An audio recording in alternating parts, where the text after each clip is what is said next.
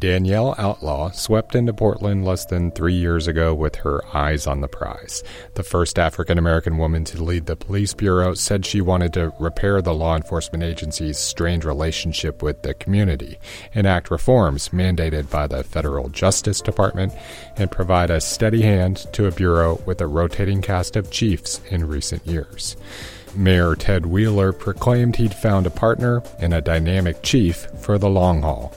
By December 30th, Outlaw was gone, hired as Philadelphia's new police chief. On to the next challenge. I'm Andrew Theen, and this is Beat Check with the Oregonian. Up next, a conversation with Maxine Bernstein, who's covered every Portland police chief, and there have been a lot of them since 1998. We talked about how Max broke the story about Outlaw's departure, what her legacy is in Portland, and what to expect from the new chief, Jami Resch. Max, thanks for taking the time to come on the podcast. Appreciate it. Sure. Where were you when you first got word uh, that Chief uh, Danielle Outlaw was was leaving Portland? Uh, do you really want to know? I do. Um, it was Monday, last Monday. I was supposed to be off that week after working Christmas Eve and Chris, the evening of Christmas. So uh, I took the whole week off, and that Monday was supposed to be the nicest day for skiing at Mount Hood. So my sons and family, we were all going to go skiing. So we were up, we had breakfast, we had all our gear in the car. Uh, just had my backpack, everything was packed. We were all set to go, and then my cell phone rings, and it's a source who tells me this is urgent. Outlaw took a job for the, uh, Philadelphia as Philadelphia police commissioner. Wow. So all my kids are like, Mom, we got to go. You're off. You're off. And I grabbed my laptop, called my editor, Margaret Haberman, and told her and said I would write something up on the way to the mountain. And then um, others would, who, who are working, would have to uh, chip in and assist. And so I was in the back seat with my laptop writing the story and um, headed up Highway 26. Headed up, and my my self imposed deadline was. I better get this done and sent over before I lost cell service, you know, at Welches or Rhododendron. And so I, I, and I also alerted. I have an older brother who lives in Philadelphia, and I texted him and said, if you see anything in the Philadelphia Inquirer, let mm-hmm. me know. We uh, published it right before I got to the mountain. Amazing. And I said, that's it. You know, everyone, uh, and luckily, um, other reporters assisted and provided and added to the story throughout the day with, uh, with reaction and information from the Philadelphia and you still hit the slopes that day. Yes, still hit the slopes. Not enough snow, but it was great. Sunny bluebird day. Well, um, that's sometimes you know what happens in the biz uh, when news breaks. You gotta you gotta scramble. Um, yeah, I was I was glad I had a chance to get my laptop before I got in the car, so I was able to at least get the story up. That's kind of an amazing backstory. But uh, what what legacy do you think Chief Danielle Outlaw leaves behind here in Portland? Well, she was only here uh, two years and two months. Uh, I feel like she was still trying to settle in, and um, she spoke about the importance of 21st century policing, which mm-hmm. is a buzzword you hear, um, you know, a lot. Um, but she was trying to. She spent like the first six months or so um, trying to learn the department and the bureau and come up with a command staff she felt comfortable with. Mm-hmm. Um, and then she also um, was learning all the requirements of the DOJ settlement, which required changes to police bureau policies, training, oversight, and um, I think she worked. She she had a lot of contacts nationally, so she used those. She brought in outside trainers to train officers on de-escalation. Um, she also was pushing for an officer wellness program mm-hmm. where officers could um, to ensure that you know that they dealt with the stress that uh, they faced on the job day to day.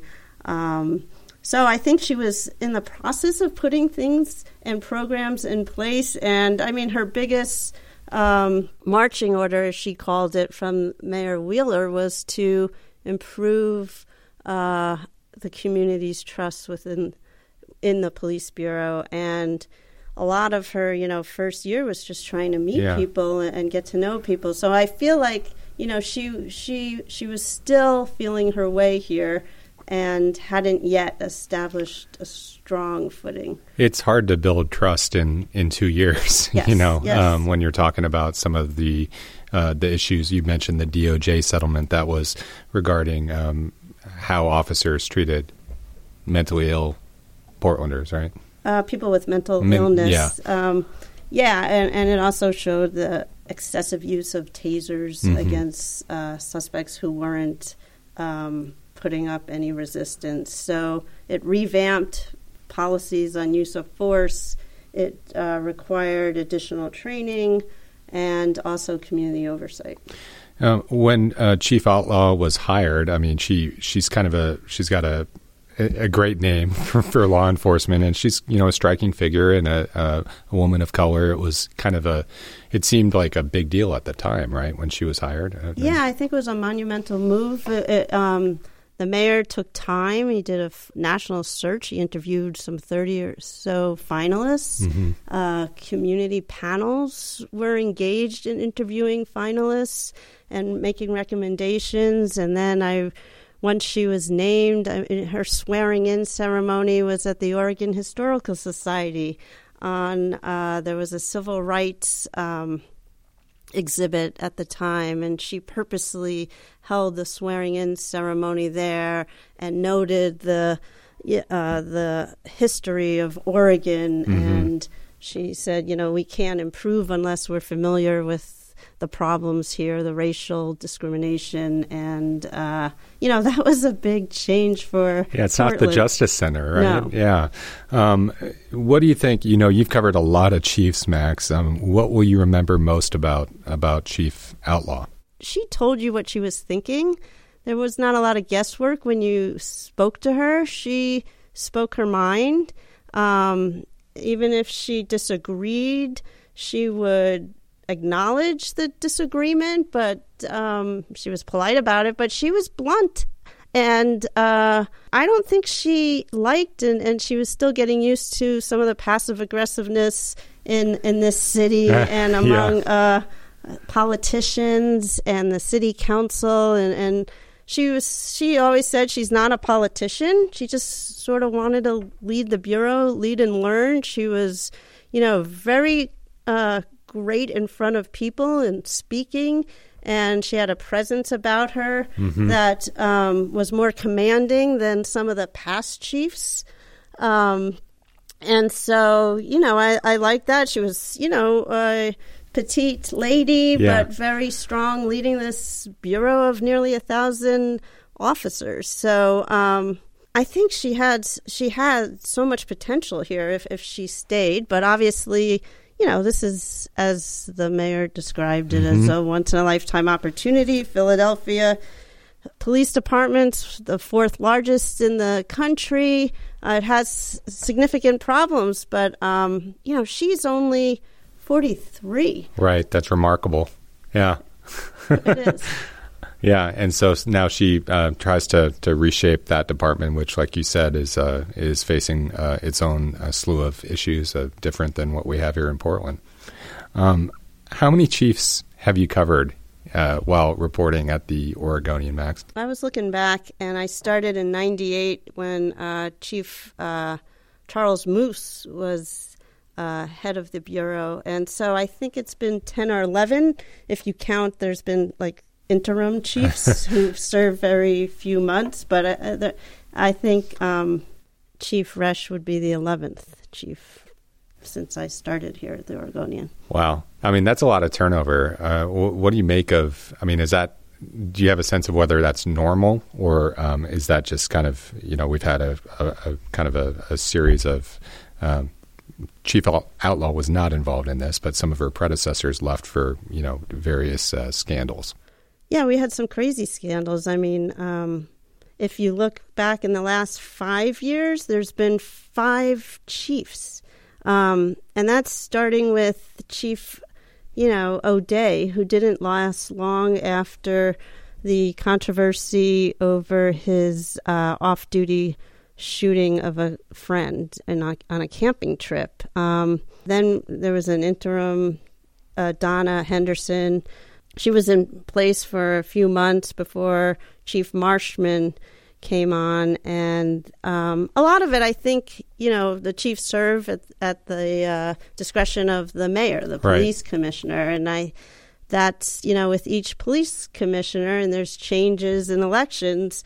I think they want to feel comfortable with uh, whoever's at the top of the police bureau, and often, um, you know, I, I think Chief, um, sorry, Mayor Wheeler came in and Marshman was the chief, and I don't you know, I think there was a sense he wanted to appoint someone himself. Yeah. So um, you mentioned the commissioner form of government. So there's there's a political system where it's really uh, it it's uh, you're going to have a lot of chiefs um, because of that system potentially because you're going to have political uh, reasons behind it.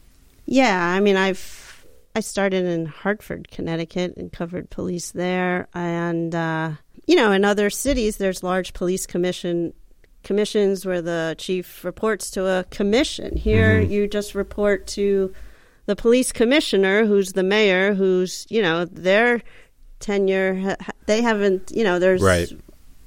I believe most of the They've been first term mayors, mayors right? Have been first term. one one term mayors, right, I should one say. One term, and so um, I think it reflects that at one point, then Mayor Adams kind of bucked trends, and Commissioner Saltzman was briefly the police commissioner, but I can't recall any other. Right. Other. That's true. Um, so pivoting, let's uh, tell us about uh, Chief Resch, Jami Resch. Who is she? So Jami Resch is um, started with the Portland Police Bureau. She's an insider who started and was hired in what was called Operation 80, which was this large class in 1999. I believe that was when Chief Moose was uh, still head of the bureau, and um, she grew up. She said she's from Montana, but grew up in the Beaverton area. Okay. Uh, went to Beaverton High and then to University of Portland. It was interesting yesterday in her first uh, press conference. Um, she said she she planned to be a doctor.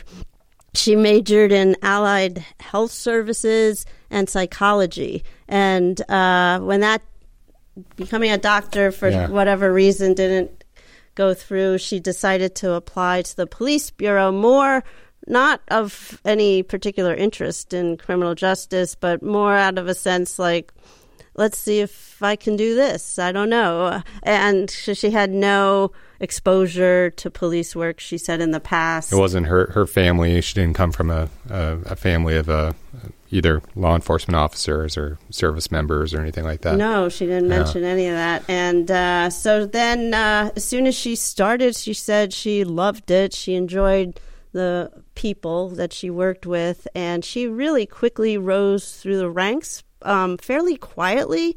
Um, you know, someone said it's odd that you don't know her name you know, after spending some 20 years in the Bureau, right. um, she stayed under the radar. But yet she was selected when Outlaw served as chief and she was setting up her command staff. She chose Jami Resch, who was a captain at the time mm-hmm. at North Precinct, I believe, to be her assistant chief of investigations. And everyone at that time was like, whoa, that's pretty unusual. Usually a commander goes to the assistant chief. But I think um, Outlaw said at the time as well that she wanted to find people, uh, supervisors in the Bureau who weren't just doing things to get their name known, but were doing it out of, you know, a, a real sense of wanting to help others or improve yeah. the community. And so she saw um, in Jami Resch a potential, you know, young leader. And, yeah, and then she was assistant chief uh, in May of 2018. Mm-hmm. And then um, when Bob Day, who was uh, Outlaw's deputy chief, um, left and retired, she chose Resch to be her deputy chief. And that was just in May. So she's only been deputy chief for eight months. Wow. Um, so it's it's both a rapid rise, but also like like you mentioned, she's been in it for more than two decades. Um, Some of these uh, leaders in the bureau maybe are more visible, I guess, right before they rise to those ranks. I mean, yeah, you... usually they're um, usually like they're head of a precinct. They're a precinct commander, right. and they may, may, have more interaction with the media at the scene or, or on right. some issues that crop up. She was a captain in the precinct. I mean, she worked on the gun task force. I think she was a crime analyst for tactical operations. I mean, she she was active and she was a lieutenant at East Precinct, mm-hmm. but um, you know, I, I, she wasn't as well known, or her face her face might have been well known, but her name wasn't as well known to the public. Yeah. So, um, w- what did you learn when talking to um, some of her colleagues or people who have known or seen her work through through the years? What did you learn about her? Um, I heard she's very meticulous and very humble. That she you know, is not out there to, to gain the limelight, but she wants to get the work done. Um, you know, I heard one anecdote. This is from a retired commander, Wendy Steinbronn, who is now police chief in Washougal, Washington. Mm-hmm. Um, she said, you know, she remembered um, Jami was a uh, lieutenant at East Precinct, and it was or sergeant at East Precinct, but it was she was newly in that role, and her whole night shift of officers were complaining about their assignments. And the next morning, she she came up with a solution where she, you know, had each assignment on different pieces of paper and told officers to draw a slip. And um, that would be their shift for the night, their their district for the night. And um, so she figured out a way to just deal with the complaining and get the work done. Yeah. Um, so yeah, I w- she described her as no nonsense, meticulous, hardworking, smart, and but over and over I heard that she's a she is a collaborator. She wants to hear other people's um, viewpoints and thoughts more than some other higher supervisors might. Well, that and you actually had some interesting details that she's been very. Um, it seems like very active for quite a while in both the refugee, you know, both um, making her presence known to the refugee community in Portland as well as reaching out to various religious groups. Um, she seems like she's just very proactive and likes talking to people. Yeah, I, I, I have heard um, she was active in the uh, Muslim Advisory Council as a member, and the, there's a Slavic Police Bureau Advisory Council, and also she worked um, you know, after hours, after a full day of work, she would show up um, at the uh, Portland airport to welcome new refugees mm-hmm. who were coming into uh, the city. Um, there was a Catholic Charities has a refugee resettlement program, and the woman who served as director there said Jami was just you know wonderful. She would text her you know, such and such families coming in at, you know, a certain time. It was usually late yeah. after 8 p.m. And, and she would show up in her uniform initially. Some in Catholic charities or others were, were concerned that law enforcement was showing up, uh, that it might frighten the new refugees. But the director of this program really wanted to uh, change the viewpoint. Uh, that refugees have of law enforcement. And from the get go, um, she said, you know, Jami would just ask, What can I do? and, and pick up their luggage and help bring it to their uh, cars and um, really try to assist and would just, and also serve as an example to other officers and encourage them to go as well and do the same. So. Well, it'll be interesting if she continues that from, from the top seat. Yeah, she said she hopes. I mean, she, she saw how um, she was close to Chief Outlaw, and she didn't expect to be chief yeah. so quickly. And so, but she, you know, she got to watch Outlaw very closely, and she said, you know, Outlaw seemed to strike immediate bonds with people when she met them, and she's hoping that her familiarity with the city and um, might help her form these community bonds quicker. Um, you mentioned it. She didn't expect to be chief so quickly. Um, you know, Mayor Wheeler uh, went and uh, did an extensive national search for chief outlaw, as you mentioned, but but Mayor Wheeler uh, hired uh, Chief Resch pretty quickly. W- were you surprised by that decision? I think Wheeler was surprised by um, Outlaw leaving. And I think, um, you know, the mayor's office has said, I, I think they wanted a smooth transition. I he mentioned he explained his reasons for not doing a full search, even though he's facing some criticism for it. But um, they make sense. I mean, he said there's a lot going on in the police bureau right now. There's uh, they're starting negotiations with the police union this month. Uh, it's budget prep right now, starting these next few months. Um, and the DOJ settlement, they're trying to, you know, get sort of the court's approval that they're in compliance with the the huge number of, of um, requirements they must meet. So I think he was looking for a smooth transition, um, and the way Chief Outlaw set up the command staff was fairly different than most chiefs had had, at mm. least in Portland. She she said she came to Portland and, and she thought she would be able to bring her own deputy chief and um, when she got here, she learned that that wasn't going to happen because there had to be council approval for a new position and budgeting for it. And yeah. the person she wanted to bring wasn't going to wait for that. So, but anyway, they ended up setting up a deputy chief position, and she saw that position as more of the running the day to day operations of the bureau. And, and that's what Jami was doing for the last eight months. So I think the mayor saw that as well. That made sense. She's familiar. Mm-hmm. She's from the bureau. Um, you know, who knows? You know, you could have got criticism again bringing someone from the outside who's going to leave in two and a half yeah. years. And, and the mayor faces a reelection right, this year as well. Another big um, question mark. If he's not going to be around, then who's going to? You know, how's yeah. he going to attract someone? Not saying he's not going to be around, but yeah, it's a, I mean, it's another variable. So, right. um, well, let's take a break and come back and talk about some of the, the challenges that uh, Chief Resch uh, uh, faces and, and just what's going on at the Bureau.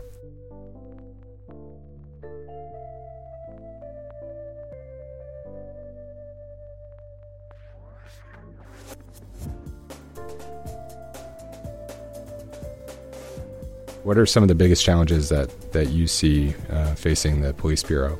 Well, I don't think they've had the number of vacancies that they've had that they have now. It is a pretty significant staffing shortage. Plus, they're facing added retirements this year, and they're having trouble recruiting new officers. So, it is impairing their ability on patrol or in investigations. So that that's a huge um, struggle. They've had it. They've had a struggle to hire for many years because they would um, like their hiring process would be dormant for a few years mm-hmm. and they'd have to start all over and and they've um, that's not been the case the last few years but they still are having many more vacancies i think there's about a hundred and one or 104 uh, vacancies uh, currently uh, their authorized strength is 1001. So they're trying to, Chief Resch said they're trying to speed up the background hiring process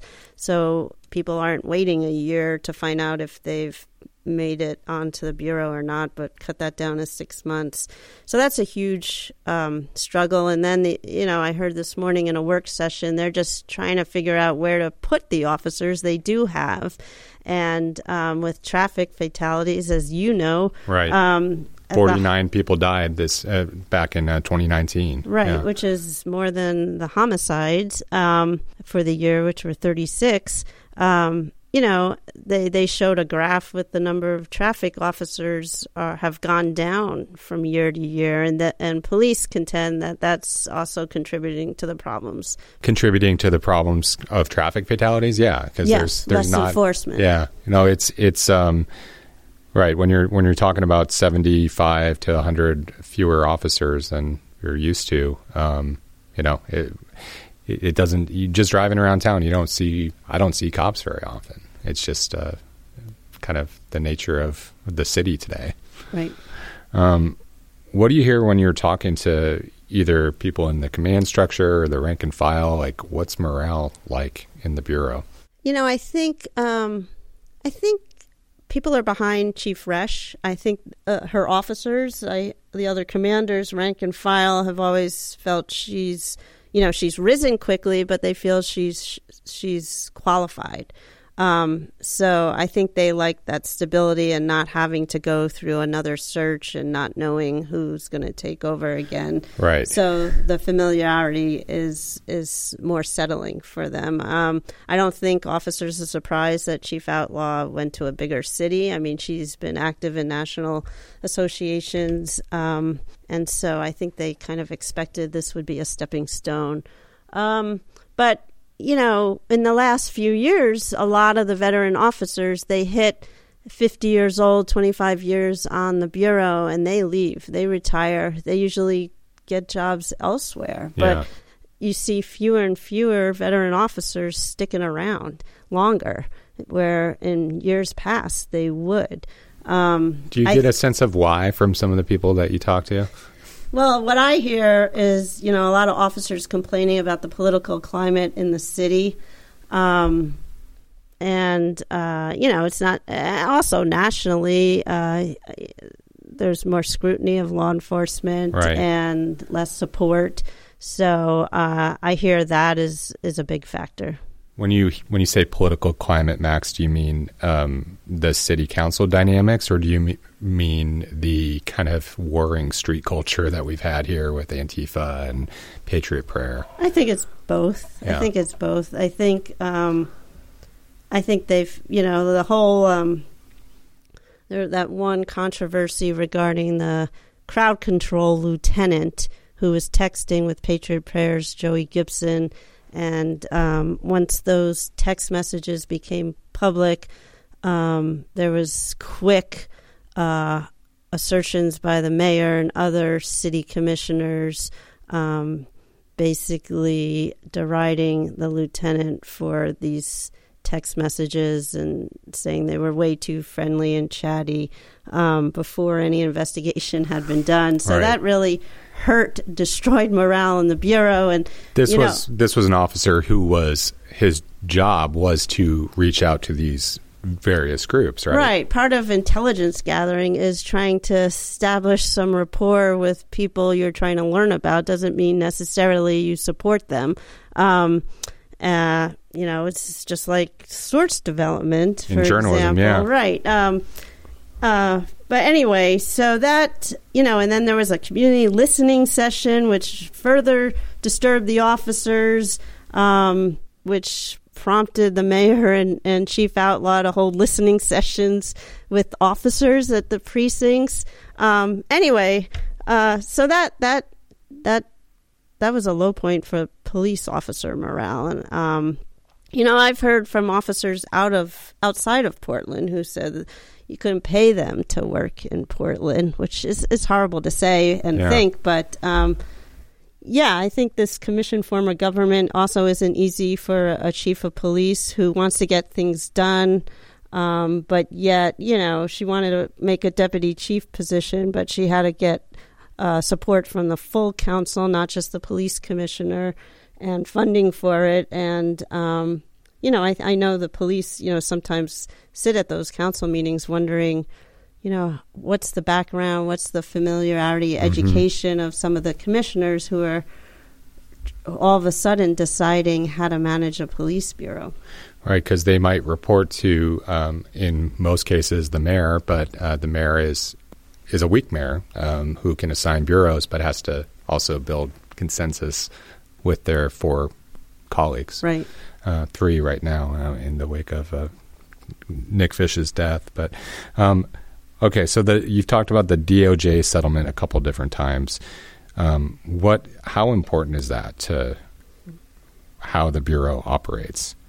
Well, I think um, so. Earlier last year, the we, there's a city hired compliance officer who evaluates how the bureau is meeting the targeted requirements of this settlement, and um, it came out with a long report that said basically the bureau's in substantial compliance with all of the all the the requirements. And there's a community oversight group which was hailed as like this big um, unique part of the city settlement agreement with the justice department and uh, the, the, initial group that met um, COAB it was called community oversight advisory board mm-hmm. um, basically fell apart because there was just infighting and not great leadership.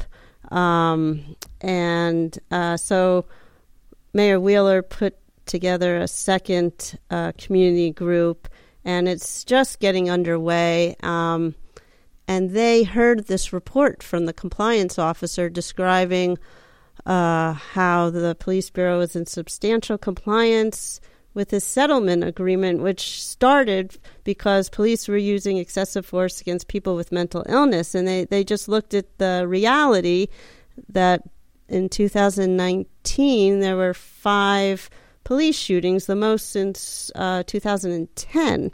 So, and most, at least three of the f- five who were shot and killed suffered from significant mental health problems. So, the community group was very skeptical of the right. compliance officer's findings, saying we want to see outcomes. Right. Until we see outcomes, they're not so sure. You know, the training, the policies are making a difference. Yeah, especially when, like, like you mentioned, three people die. That's uh, that's that's three too many.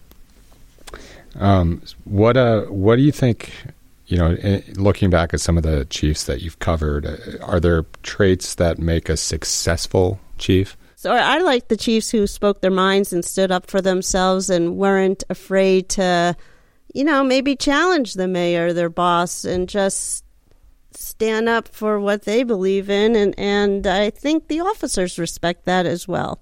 You couldn't have a thin skin, though, covering Charles Moose because he'd scream and, and yell and rant at you if there was something he didn't like, but that, you know that's part of our part of our job to to listen to. Um, I think it's tough. They are, you know, Chief Outlaw said, "I'm not a politician" so many times to me, but. Uh, you know, if she wanted to get something passed, she needed to yeah. know how to work the city council and the mayor. Um, so, I mean, you've got to be a strong leader.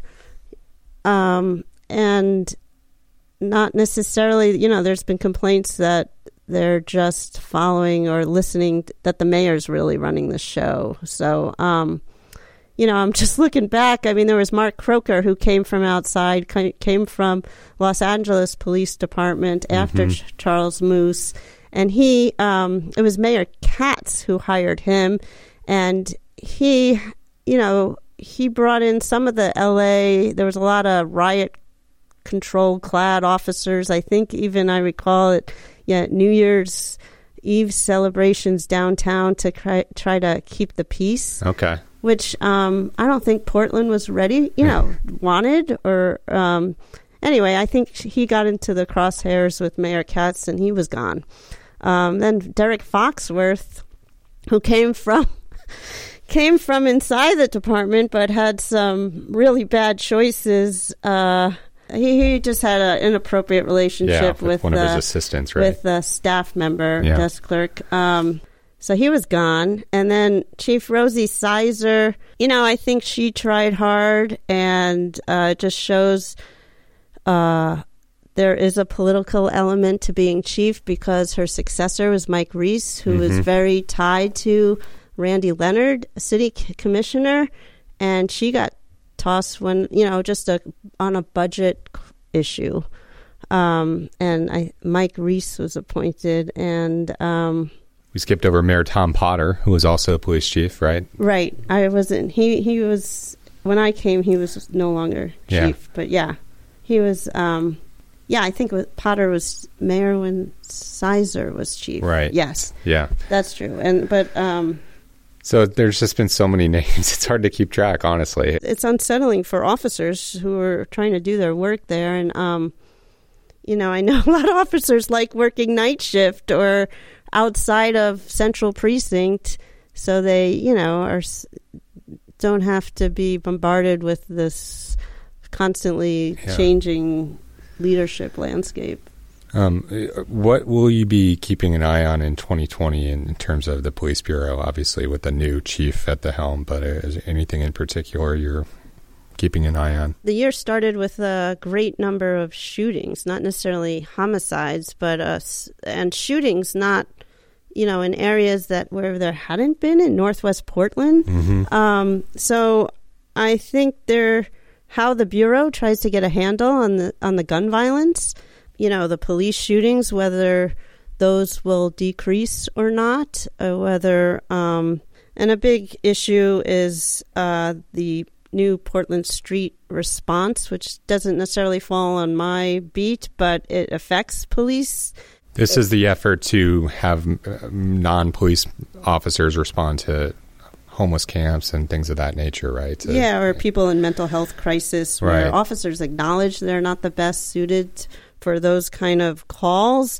Um, I know there's a pilot project planned, but um, I, you know, Chief Outlaw said that's not, and others have said that's that's a small part. That's not going to be sufficient to handle the number of calls. Um, so, looking at what else is going to be done um, in that area, and there's been just so long. I've been writing about the plan to bring body cameras to uh, body worn cameras to police, and it's been, um, you know, I think. I remember Charlie Hales was talking about. Yeah, I was going to say I was covering I was covering the Hales administration at the time, and they were talking about this, and that Right. was six years ago. Right, right, which is remarkable. Gresham, I think, just put you know just uh, put body cameras on their officers. Mm-hmm. Here, I know there's some reluctance among council members, Yeah, and um, and then it's also a uh, a national, a federal election. Um, given the uh, last three plus years of uh, clashes on the streets here in Portland, uh, you know, uh, what what can we expect for uh, a police bureau under Chief Resch in terms of how they respond? Chief Resch actually signaled in her first press conference to expect more of the collaboration and assistance of outside agencies um, for Portland police when they deal with large protests, especially in this election year, which they, you know, are expecting. And so, um, seeking uh, assistance from other law enforcement agencies to to bolster their numbers. So reinforcements on the Yes. streets, I guess. Well, there's going to be a lot to look forward to and keep keep keep track of as always, and uh, a new chief as well. Thanks for sharing your insight, Max. Sure, thank you. Thanks for listening to Beat Check with the Oregonian. Read Max's profile of Jami Resch in the episode notes or on OregonLive.com. Check out my stories on the transportation beat at OregonLive.com slash commuting. Catch up on past episodes by subscribing to Beat Check anywhere you listen to podcasts. A reminder to please leave us a rating and review to help us spread the word. It helps others find the show. Until next time.